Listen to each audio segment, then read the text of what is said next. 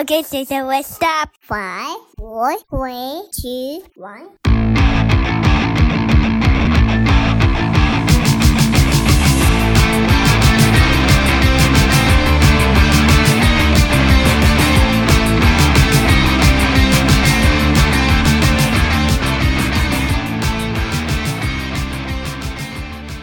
Welcome, everyone, to another episode of the Parenting Unknown Podcast. I'm your host, Matt Bronson. Thanks again for listening for another week. Hopefully everything is going well with everyone. And I just want to say thanks for all the downloads, all the listens, all the, the interactions on Instagram. Appreciate it. And I'm just going to keep doing this until somebody says stop. No, I'm just kidding. I'm just going to keep doing it until, I don't know, it's not fun anymore. That makes sense. But honestly, I'm having a, a good time doing it. And my main goal is kind of to have, not only to just do this, but to kind of get a community of fathers together that we could support each other. And yeah, I know it's easy to say, you know, everyone has their dads or uncles and all that, but sometimes peer-to-peer respect goes a long way. And maybe it's even reaching out to younger dads or, or friends that are younger than us, but they're still newly, newly dads. Reach out to them. The chances are, if you're in our... Our generation, your parents are probably in their fifties or sixties, so they're still a little bit more of the old school.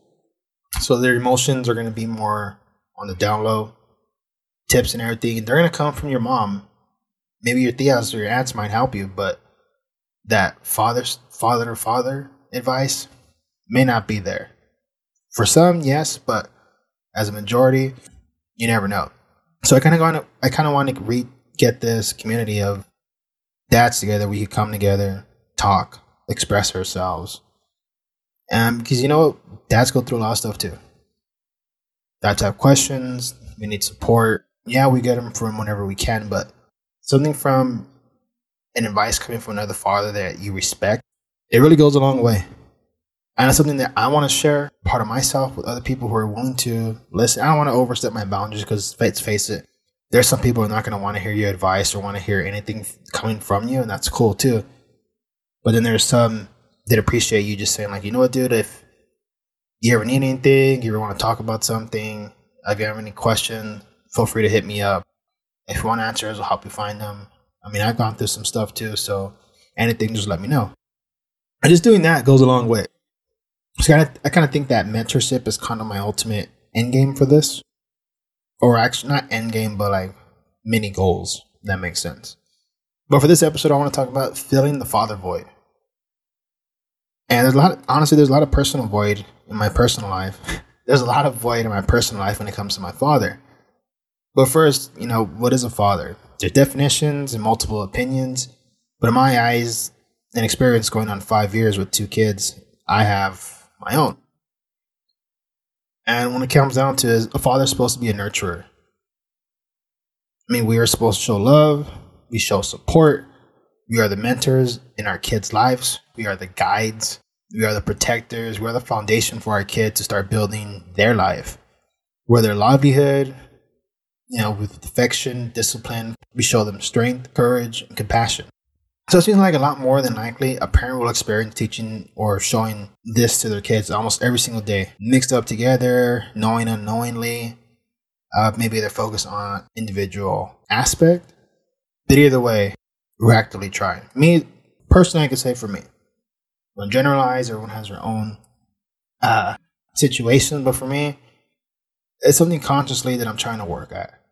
Like right now, my boy is a little sensitive, and he gets that from me. Believe it or not, I know you might see this six one monster-looking guy. He's probably going to eat you up or something, say the wrong thing. But I'm a little sensitive, too. I will admit that. I'm not embarrassed to say. So naturally, I guess naturally, something gets passed down to my kids, right? So my, my boy is very emotional. And right now we're working on trying to taper down those emotions. Not so much suppressing them, but trying to understand why we're feeling the way we are. Why are we getting upset? What's making us lash out, yell, scream, or cry in anger? And how can we fix this issue together? And the one thing I want to teach my kids is that they're not alone in this. So especially with my son, like, I tell him, like, you know what? If you get frustrated, you get angry, that's okay. it's okay to get frustrated and angry. It's something, well, I'm not going to tell them we're something that we're human, you know, but it's something that we all experience. I get frustrated. He gets frustrated. But one of the most important things that we could try to do is express ourselves. So when I tell him, I tell him, use your words. Something that he can understand, that's something that's a day-to-day that we try over and over again, is to use your words. And it's happening. Little by little, it's happening. I don't expect to tell him one thing one day and then that's it. He uses that for the rest of his life. No, I, ideally, yeah, that would happen. But in reality, kids got go so, so much going on, that's not going to happen. So you got to constantly remind them every day. If you get tired of it, tough shit.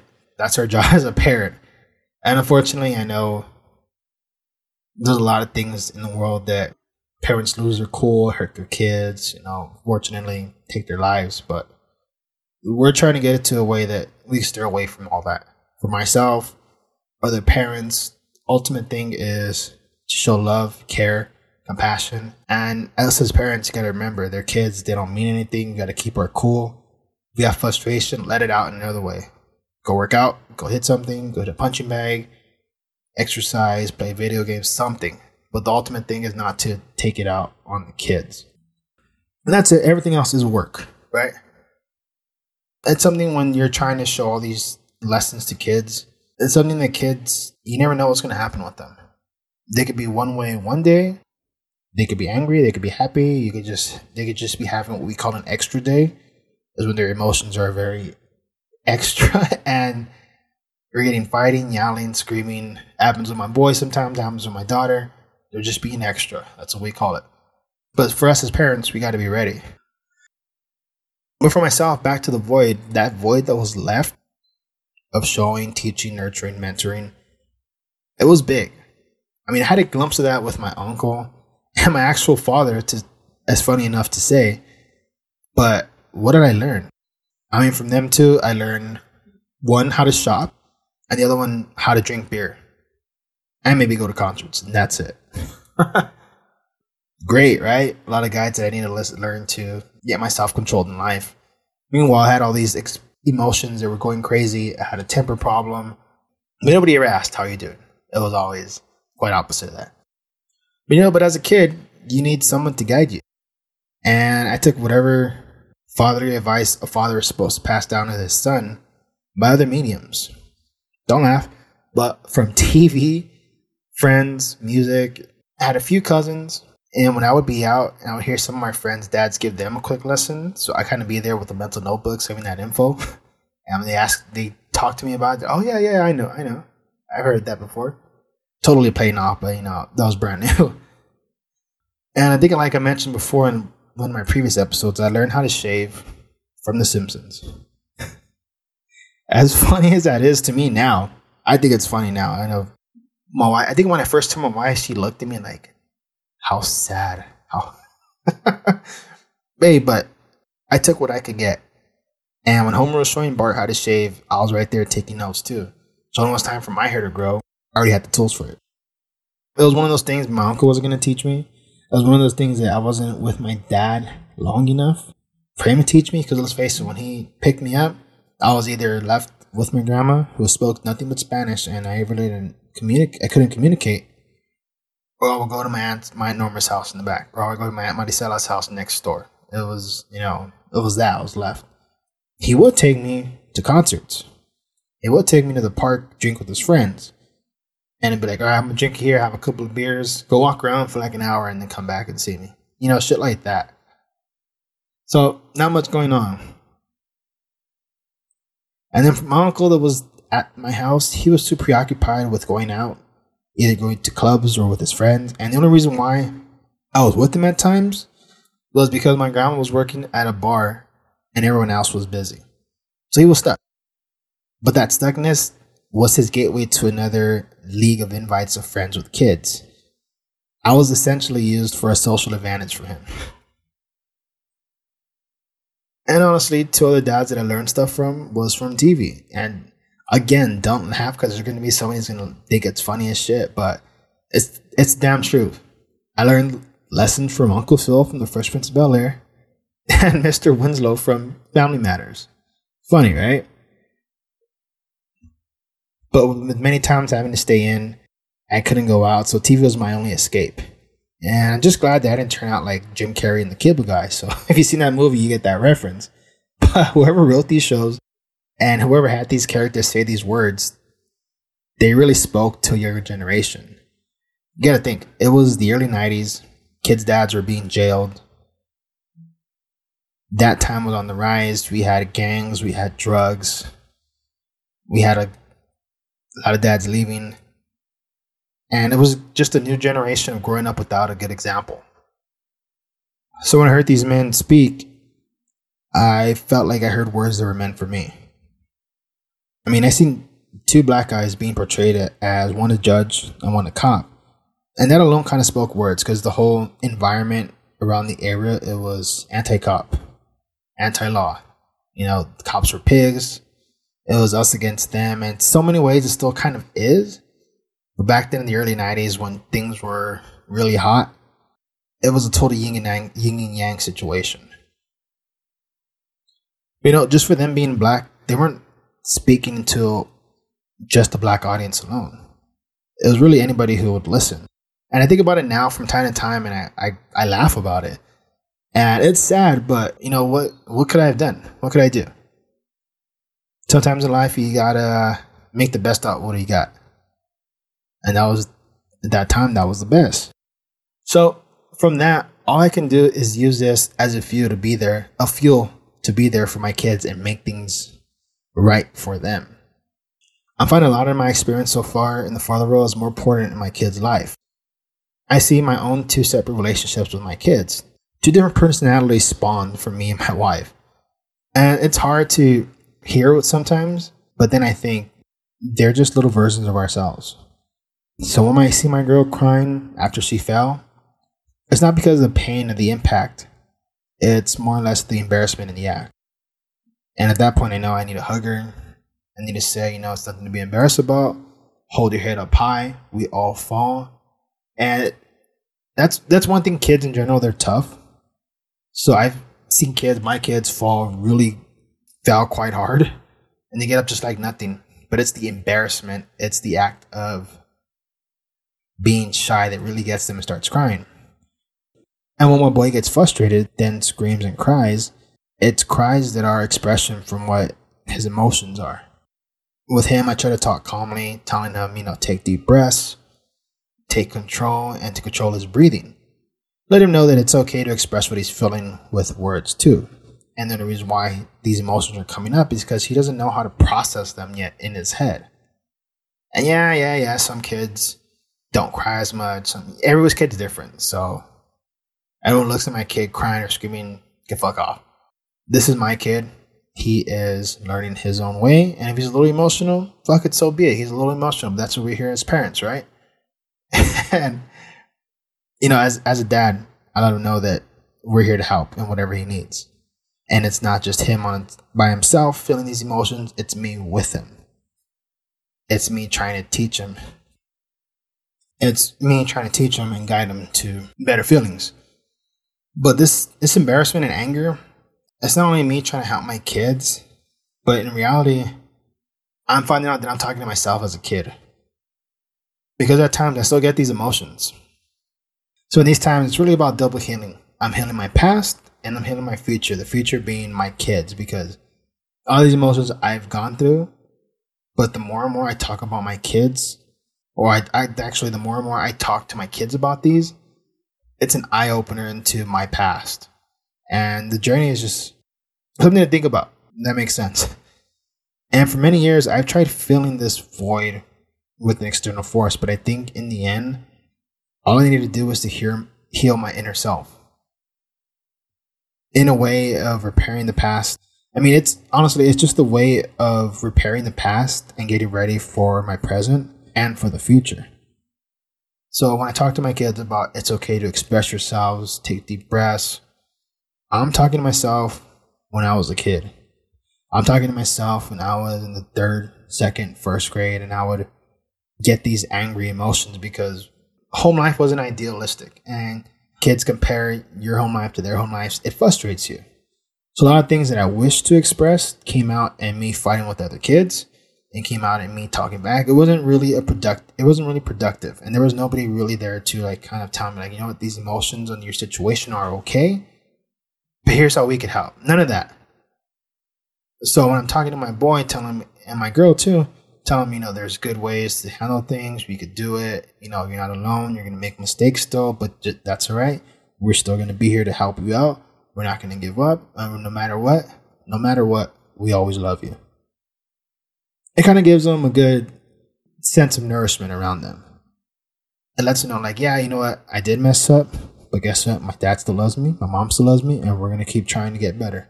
And eventually, guess what? They are going to get better, but it's all a work. And I'm glad my kids are like this. I'm glad my kids are very emotional.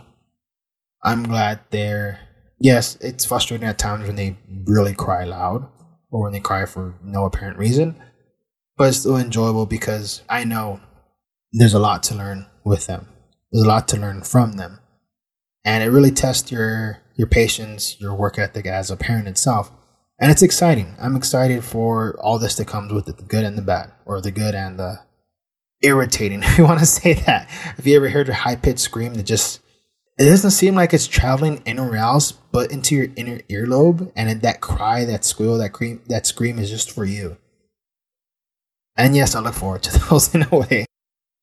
You know, new emotions are running through me, and I'm really starting to look at the world more with love and empathy. And I'm not just saying that as because of COVID or what just happened. I'm, you know, I'm saying that in general. I started changing all my views and outlooks when my son was born. When you have a kid, it's true what they say. They change the way you see things. Some people. So I've seen some people have kids and they're just the same dickhead selves they are they were the day before, but that's for a different conversation. You know, right now there's no need to have that that wall of toughness that I, I used to have to have growing up in Boyle Heights.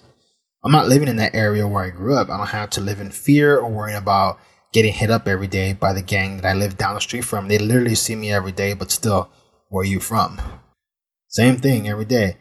I mean, I'm living here in Orange County, and I'm ha- I'm actually getting to have my shaved head. And yes, it's not a big deal for some, but for me, I don't like my hair. It just gets me hot, and I sweat. So the less hair I have on my head, the better, and I'm finally able to shave it, and it's a big deal for me.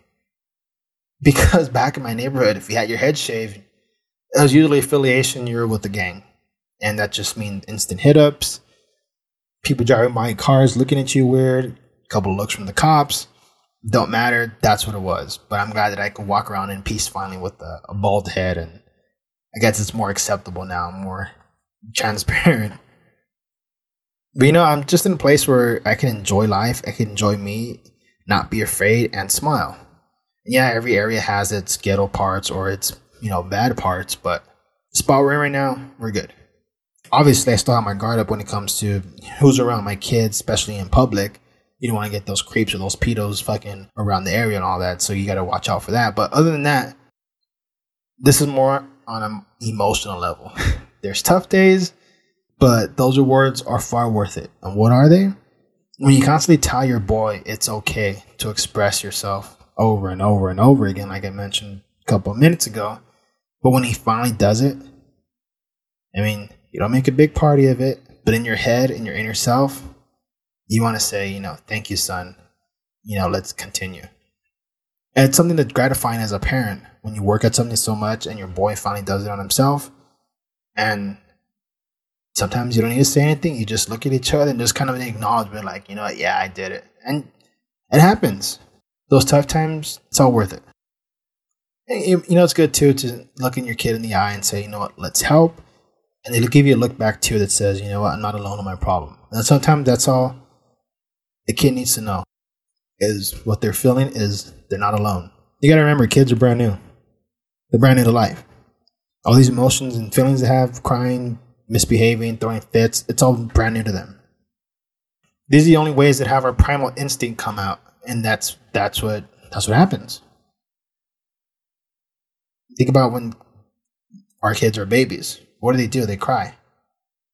Why do they cry? Because they want, they can't express themselves. They can't talk. Their mental capacity is not there. So what they do, the primal instinct is to cry when they're tired, eating, wet their diaper, dirty the diaper, or in more recent times, they get colic, and that's that's a bitch too. But it's our own instincts, and as age progresses, we learn new skill sets. We're there to make it happen, and that's something we just got to remember. I never thought of this before having kids, but it's a constant reminder, especially when those days that they get on your nerves and they're testing your buttons. Just remember, it's not their fault. They're brand new. Yeah, but all these rewards as being a father, it's exciting. And it kind of doesn't make me have regrets on the void that was left. But I do wish sometimes that my father fought more to see me more and have more time with me and actually show that he was interested, but he didn't. Or my uncle, who was there with me most of my life, but we were constantly fighting. You know, but what wasn't there in the past, I'm right here writing, talking about for my two small present and futures. Hopefully three. And a lot of people that I know have void father issues, and they're caused by the dad, from being locked up, getting divorced, being there but not being there. That makes sense, you know, working all day, coming home at night, partying for a couple, two, three hours, relaxing, and then going back to sleep, waking up butt crack of dawn, and you never see them. Maybe on weekends, and on the weekends they come and they're busy, preoccupied, so that the time is not really there. People have issues because of that, believe it or not. And the last one is having other families. I'm a product of my grandfather having another family. My fam, my mother, my grandmother was my, in fact, my grandpa's side family. So it happens. It's that's a whole cause and effect thing. But you know, all this does is damage, no matter what anybody says. I don't know anybody who says, you know, otherwise. But all of it does is damage. But there is some satisfaction when looking back and trying to make light of what's occurred. You kind of get thankful in a way. Thankful to see what happened for some, you know, for some cases, and how easy it was to be left. To making you stronger for that bond you have with your kids and your wife or husband.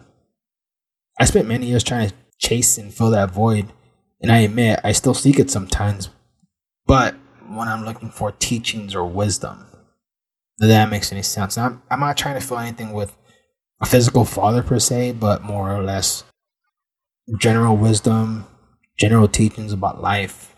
Whether that coincides with filling a void, you know, a father void, yes or no, or just in general. But some of those little things I do still seek sometimes, but not as rapid as what I may think.